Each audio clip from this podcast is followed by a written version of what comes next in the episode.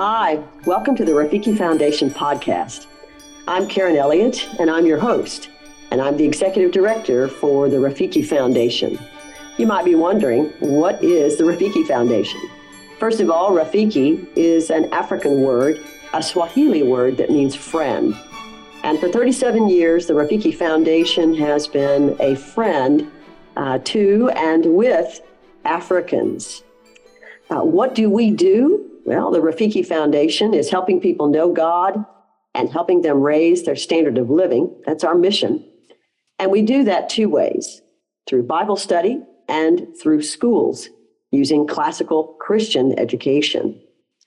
Where are we? Well, we serve in about ten countries in Africa, where we're working with the local church, with private school owners, uh, with individuals, and helping them transform their schools into classical and Christian schools.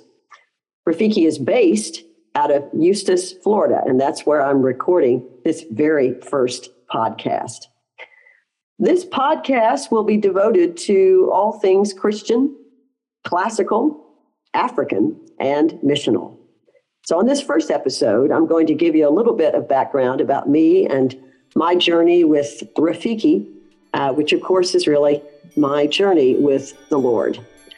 Uh, enjoy listening, and I hope you tune in to further episodes as well.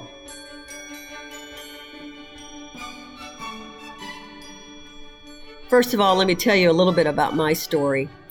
I'm originally from Texas, and we all know that Texans think a lot about their state. So I won't go on that. I won't go on and on about that. Uh, I'm from Houston originally, grew up there, went to high school there, and then I went to a university in Dallas, Texas. I graduated with a degree in finance and a minor in music and went into the banking industry for ten years, mainly because somebody told me that banks had good training programs. Back then, I was just happy for a job. But along the way, during those during that decade, two things happened. First of all, I got into a very good Bible study. And secondly, started attending a church that was active in missions. But prior to all of that, the most important thing happened. And this is really the key to classical Christian education, because the Christian part is the most important part. And for me, becoming a Christian, becoming a follower of the Lord Jesus is the most important thing you need to know about me. Someone asked me when I was about sixteen or seventeen if I knew Jesus Christ as Savior and Lord, and that changed my life. I didn't realize that I hadn't really committed my life to Jesus Christ. So with that question, and with some soul searching, the Lord, by His grace, caused me to believe and have faith in what Jesus did. I want to say this out front at the very beginning of this podcast, because it's very important to anyone who's listening that they understand the importance of that question for themselves. If you're listening and you are wondering if you really have given your life to the Lord, I would encourage you to turn off this podcast and be reconciled to God. That's the most important thing about any of us, because it determines your eternal destiny. So, I can tell you more about that later on in this podcast, but I wanted to get that main point out at the very beginning. The Lord Jesus Christ, the Son of God, died for our sins. All of us are sinners. No one is righteous. No, not one. And the wages of sin is death. But the gift of God through faith in Jesus Christ is the only way to be right with God, to be reconciled, and to be sure of your eternal destiny. So I'm going to encourage you to think about that. If that is a step in life that you have not yet reckoned with, better reckon with it now. Otherwise, there will be a real reckoning at the end of your life. So with that change in my life and with a uh, Bible study, and a solid church in my twenties. Uh, a couple of things happened during that time. My priorities changed. I became more concerned with mission work when I was in my twenties. I uh, was involved in local ministry with my church, but also made short-term mission trips. Everybody in Texas makes mission trips to Mexico, and I was one of those as well. But during that time, the pastor of our church suggested I take a course in missions called The Perspectives on World Christian Movement. And I took that course, which was a full semester of time, along with my teaching uh, of the Bible with Bible Study Fellowship. And at the end of that course, I was struck by one thing. And this statistic is true, was true then, and it's still true today. Unfortunately, less than two percent of the total amount of money that the church around the world collects, less than two percent of that money is spent on foreign missions. Most of the money collected is spent on our own needs. That was startling to me back then, and unfortunately, the statistic has not changed substantially. Now, no one is saying here that churches aren't involved in foreign missions. Many churches are. They send out mission teams. They send, we're sending people out to the unreached people groups, and we need to send more. There's Bible translation happening uh, at a vigorous pace, but we need to do more. It was true then, and it's true today. When I understood that statistic, I was shocked. And so what I decided to do was to give more money. I said, well, you know what? At least I can give more money to help with the global mission effort. However, God did not leave me alone. You see, I was a banker back then, and I was thinking to myself, what in the world can a banker do in the mission field? I'm not a pastor. I'm not a teacher. I'm not a doctor. I'm not a mechanic. I can't even do hair. So how could I possibly be a missionary and, and serve overseas? So I was wondering about that. And it's as if the Lord said, you're asking the question the wrong way. You're not at, you should be asking not why should I go, but why should I not go? And when I started looking at it that way, I was much more open to the idea of considering global missions. Now, I didn't grow up in a missionary family. I'd never read a missionary biography. And my family, though churched and a wonderful, good family, that was certainly not on anyone's radar. I had a very good job with stock options, a corner office, and free downtown parking in Houston, Texas. And so it was quite startling to consider that I might leave all that and go to the mission field. So in nineteen eighty-seven, I met with Rosemary Jensen, and I'm the one person that Rosemary Jensen never tried to recruit. At that time, I was interviewing to be a teaching leader with Bible Study Fellowship, B S F International. By the way, if you want a good Bible study, it's an excellent layperson Bible study. I'd been in B S F for several years by then, and it was interviewing to be a teaching leader of a new class in Houston, Texas. I told Rosemary at that time, Rosemary was the general director of Bible Study Fellowship, and I told her at that time I might be interested in mission work with Rafiki, which was newly founded. So Rosemary looked at me and she said, well, what do you do for a living? And I said, well, I'm a banker. I work at a bank in downtown Houston. And she looked at me, she said, okay, well, do you have any skills? And I said, well, I'm a vice president at the bank, and I actually uh, manage uh, maybe fifty, sixty, seventy people. And she said, yes, but do you have any skills like a teaching certificate or medical training? So at that point in time, Rosemary could not see any way for me to get to the mission field. And I wondered if I should go to the mission field as well, because I didn't have any skill sets that were really applicable. I didn't have any skills, according to Rosemary, at that point in time. We both tell the story the same way, so I know this is true. Uh, so for the next couple of years, I am wondering whether God really wants me on the mission field. I'm looking at other opportunities, but nothing opens up. And then in March of nineteen ninety, I get a phone call from Rosemary's assistant. And she asks me if I'm still interested in going to the mission field. And I said yes. And at that point, um, many things had happened with work and with my family. So it was uh, it was definitely a difficult time to make this decision, but my heart and passion for this had not waned in the least. So she said, "Are you interested in going to the mission field still?" And I said, "Yes, I still am." She says, "Well, Rosemary's going to West Africa, and so we wanted to make sure. Rosemary's going to go look to find out ways to get people in to teach B S F classes in West Africa." So this part of the story is absolutely crucial. And I'm telling you this because when you are called to do something, your calling, your calling is an Ebenezer. It's an essential foundation to you persevering in a work.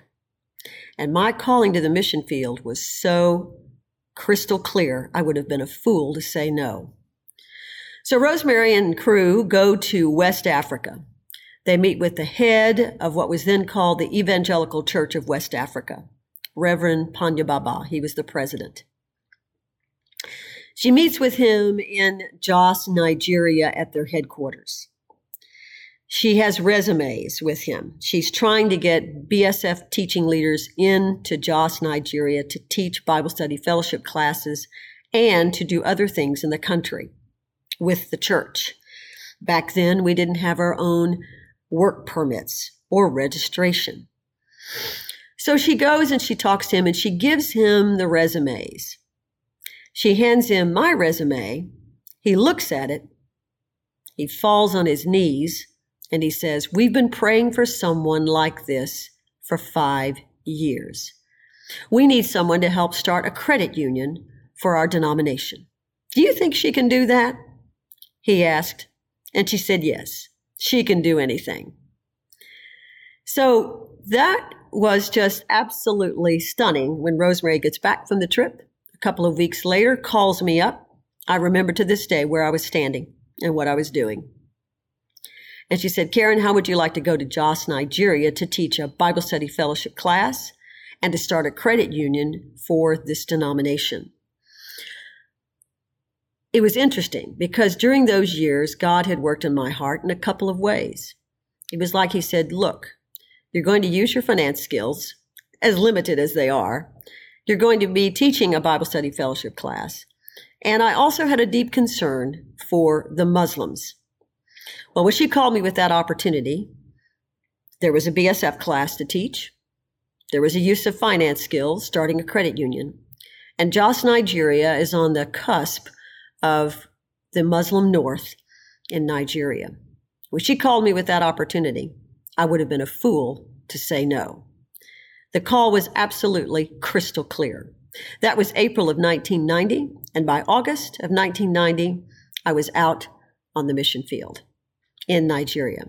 The first day, I was scared to death. The second day, I felt like I'd come home. So I tell you all that just so you understand the calling and the commitment that I have and that we in Rafiki have to serving on the continent of Africa. Many of us who serve at our home office have had similar callings and have served on the field. I served for ten years in Africa, in Nigeria, and one year in Mexico City, which is another story in and of itself. So uh, part of my work while there I was there in Africa was to help the church start that credit union and also to help establish more B S F classes.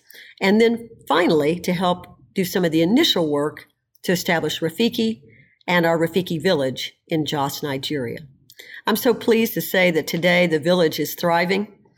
Uh, we have uh, raised over one hundred orphans. Um, many of them now, forty or fifty of them, are in some form of tertiary education, college or vocational school. We have a classical Christian school that ministers to those children and the community with uh, almost four hundred children. And we have a teacher training college with about forty to fifty students. And we also help widows and poor women, about eighty of them, in the Jos, Nigeria area. That in spite of all the turmoil that has been happening in Nigeria. So I'm thankful to have been a part of that in some small way. So that's my uh, story about uh, the Lord and about being a missionary. But what about classical Christian education?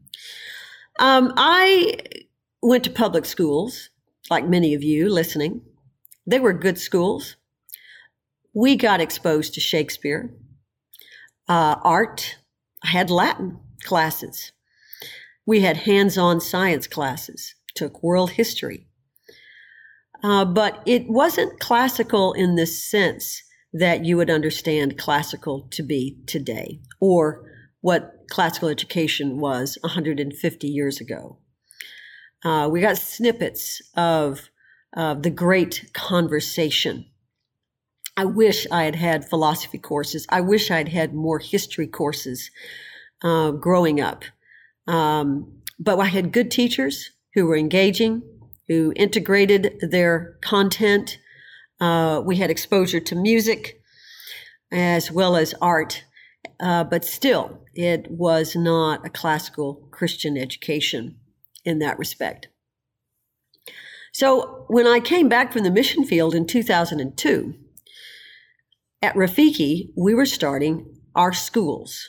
We were starting to build the orphanages, the villages, the children's homes, and the schools across the ten countries. And within ten years, we were in ten countries uh, with the ten orphanages uh, partly built and um, ten schools underway. And we were also beginning to write our own classical Christian curriculum. We started to do that because, one, we could not find texts in Africa that were Christian. There was not a Christian curriculum in Africa. Uh, there, the, ac- the curriculum in Africa was not always academically rigorous. And we didn't want to just bring in, import American textbooks. The other thing, back then, it was difficult to find curriculum that had that taught everything from a biblical worldview and had some classical content and pedagogy built in. Uh, since it was so new to us, we wanted to have textbooks that basically told the teachers how to teach and what to teach. We needed to do that because we would be working with teachers in Africa who had very limited background knowledge. It's not that they can't be good teachers. It's that they just didn't have the information. So we started writing our own curriculum. And from the very beginning, we were interested in having classical Christian education. I think that was partly due to our exposure to the Geneva School in Orlando and our relationship with R C Sproul. And so we embarked on writing our own curriculum. Uh, we just dabbled in classical education then. But by two thousand seven to two thousand nine, we began to get more content. There was more information in the classical movement at that point in time, where we were able to get a hold of uh, Chris Perrin's booklet, um, content from Logos. Uh, we were just exploring, um, talking to other schools that were doing classical Christian education. There were curric- there was curricula out there that you could explore. Uh, so we had models to follow. So uh, we began to be more intentional about making our curriculum classical. Uh, for a while, we did ex- import textbooks from America, but we found that to be unsustainable economically, and it's not culturally sensitive. So by two thousand nine, we had hired a man who was uh, very well um, established in the classical Christian movement to uh, set up our framework documents, our scope and sequence, and our format, and we were underway writing classical Christian curriculum. In two thousand eleven, we had a fantastic donor come along out of the blue, saying they heard we were doing classical education in Africa, and they wanted to help us. And they helped to fund the initial writing of our curriculum and the hiring of writers, as well as uh, the construction of over sixteen of our forty-three school buildings over the last, say, decade.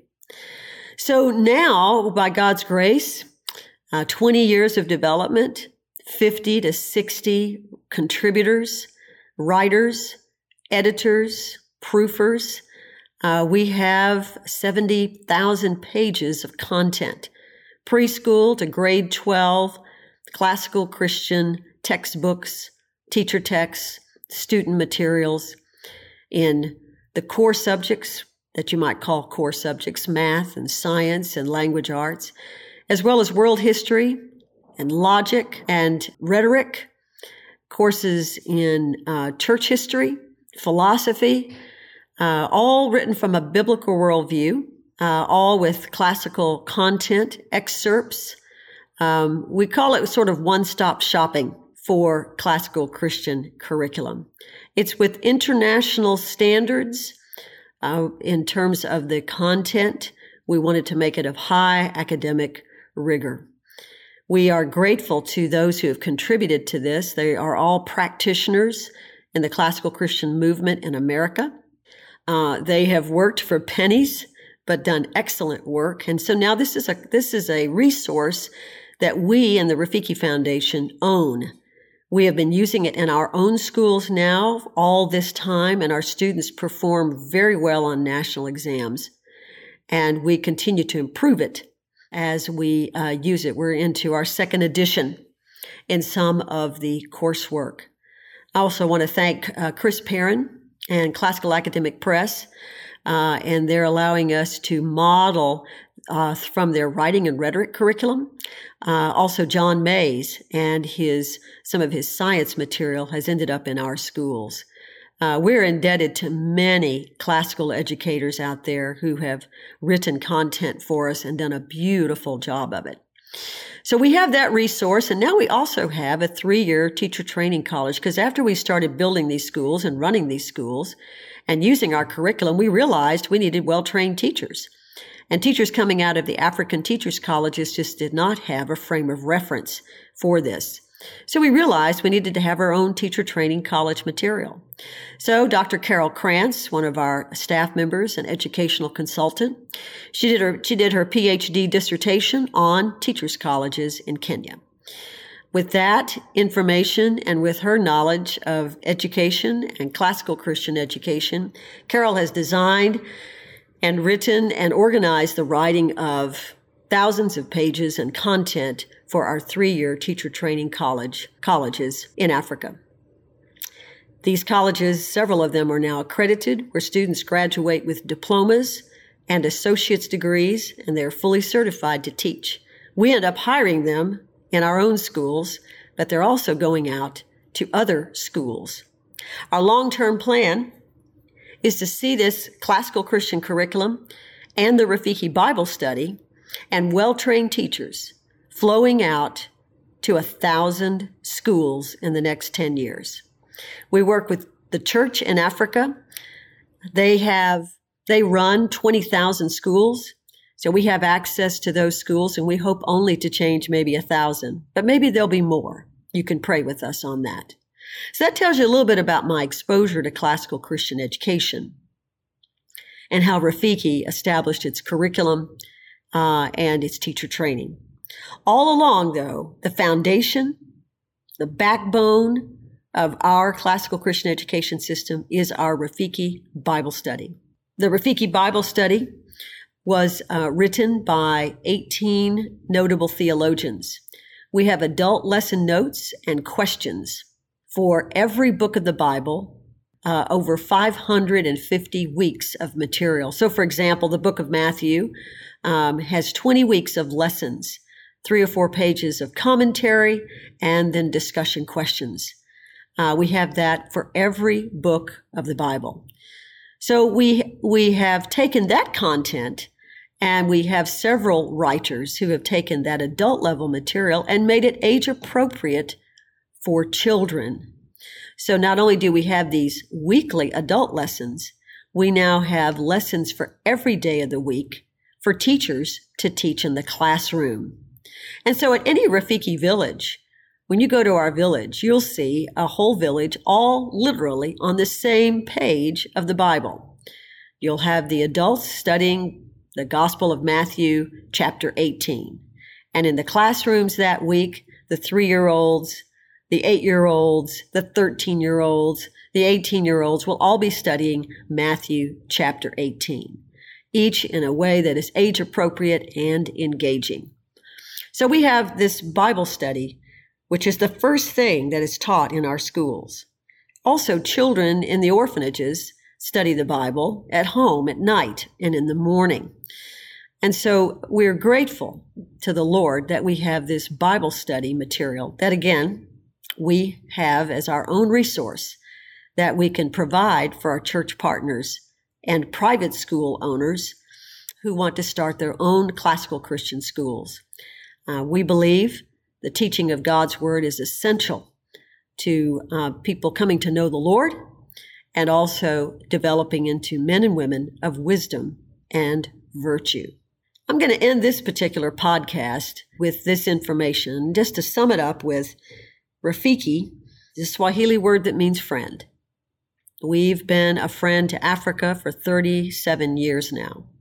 And our main mission is to help people know God and help them raise their standard of living. We're doing that through Bible study and classical Christian education. God has given us the assignment of serving in ten African countries, helping some of the poorest children in the world receive basically a private school education that's classical and Christian. We have our own curriculum and Bible study that we're not only using in our schools, modeling it, testing it out, and improving it, and seeing great results by God's grace. But also we have this great resource and teacher training that we hope to share with a thousand, two thousand, or more schools throughout Africa. I encourage you to find out more about what we are doing by checking out our website, Rafiki Foundation dot org, and continue listening to this podcast.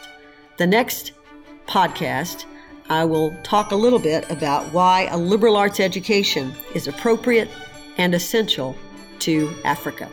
Thanks for listening.